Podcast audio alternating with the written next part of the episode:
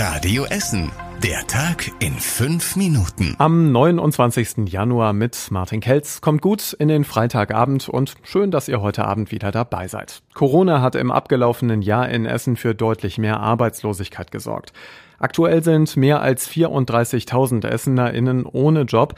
Das ist ein Anstieg von rund 10 Prozent. Betroffen sind vor allem Branchen, die stark vom Lockdown betroffen sind, zum Beispiel die Gastronomie bei uns.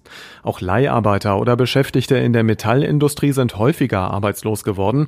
Sogar bei Zahnärzten gab es Probleme, weil viele Menschen den Arztbesuch aufgeschoben haben. Bei den Ausbildungen in Essen hat die Corona-Pandemie dafür gesorgt, dass viele Ausbildungsverträge erst sehr spät abgeschlossen wurden worden.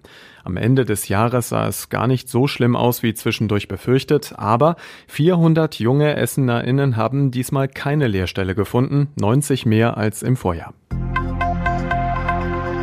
Großer Einsatz für die Feuerwehr im Essener Osten. Nach einem Strohballenbrand in Horst ermittelt die Polizei wegen Brandstiftung. An der Höntropper Straße sind auf einem Feld heute Nacht rund 100 große Strohballen abgebrannt. Es gibt sehr auffällige Parallelen zu einem Brand in unserer Nachbarstadt Bochum. Da sind in den Nächten zu Mittwoch und Donnerstag jeweils auch viele Strohballen abgebrannt. In Bochum spricht die Polizei von Brandstiftung. Bei uns in Essen gibt es Kritik an der Impfreihenfolge. Der Kita-Zweckverband und die Gewerkschaft Verdi wollen, dass Erzieherinnen und Erzieher vorgezogen werden. Sie arbeiten oft ohne Maske und ohne Abstand zu den Kindern, heißt es. In einer Studie steht außerdem, dass sie sich öfter mit Corona anstecken als andere. Die Stadt Essen hat noch eine andere Gruppe im Blick. Sie will, dass Menschen, die zu Hause Angehörige pflegen, bevorzugt werden. Corona hat die Stadt Essen bisher rund 150 Millionen Euro gekostet. Der Stadtkämmerer hat eine erste Bilanz gezogen. Der größte Posten ist die Gewerbesteuer. Firmen können auf Antrag weniger zahlen oder sie aufschieben. Vom Land kommt dafür allerdings ein Ausgleich. Auch die ausgesetzten Elternbeiträge in den Kitas oder auch beim offenen Ganztag reißen ein Loch. Dazu kommt, dass die Stadt Essen wegen Corona auch mehr ausgeben muss. Unter anderem ist die Messe in Rüttenscheid gerettet worden. Heute ist Zeugnistag an den Essener Schulen und ja, nicht selten führen Noten bei den Essener SchülerInnen zu Ängsten oder zu Sorgen oder zu ganz bitteren Tränen. Die Stadt Essen hat deswegen wieder ein Zeugnistelefon geschaltet für die Beratung von Kindern und Eltern.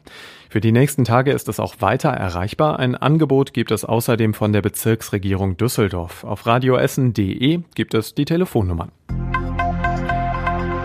Die Essener Polizei sucht einen Autofahrer, der in Kettwig für viel Ärger und eine große Schweinerei gesorgt hat. Der noch unbekannte VW-Fahrer ist am Sonntag über die Meisenburgstraße und dann die Zeppelinstraße gefahren.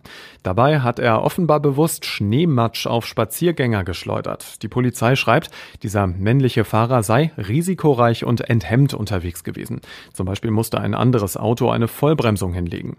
Jetzt werden Zeugen gesucht, die etwas von der Matschtour mit oder sogar abbekommen haben. Und das war überregional wichtig. Die Europäische Arzneimittelagentur hat den Weg für den Corona-Impfstoff von AstraZeneca freigemacht.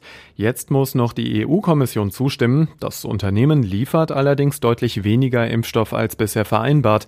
Darüber gibt es massiven Streit zwischen Brüssel und dem Konzern. Außerdem, das Bundeskabinett hat Einreisesperren für einige Länder verhängt, in denen es besonders besonders viele Corona-Fälle gibt.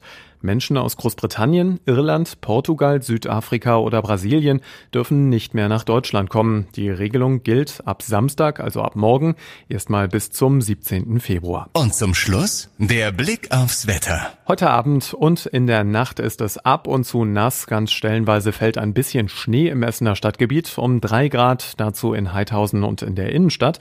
Morgen bleibt es dann kalt, um die vier Grad werden gemessen, ganz seltenes Regen dabei. Sonntag und Montag ist es dann meist trocken in Essen. Und das war's vom Podcast für diese Woche. Wir in der Radio Essen Redaktion wünschen euch ein schönes Wochenende und am Samstag gibt's unsere Nachrichten aus Essen für Essen wieder ab halb acht für euch. Bis später. Das war der Tag in fünf Minuten. Diesen und alle weiteren Radio Essen Podcasts findet ihr auf radioessen.de und überall da, wo es Podcasts gibt.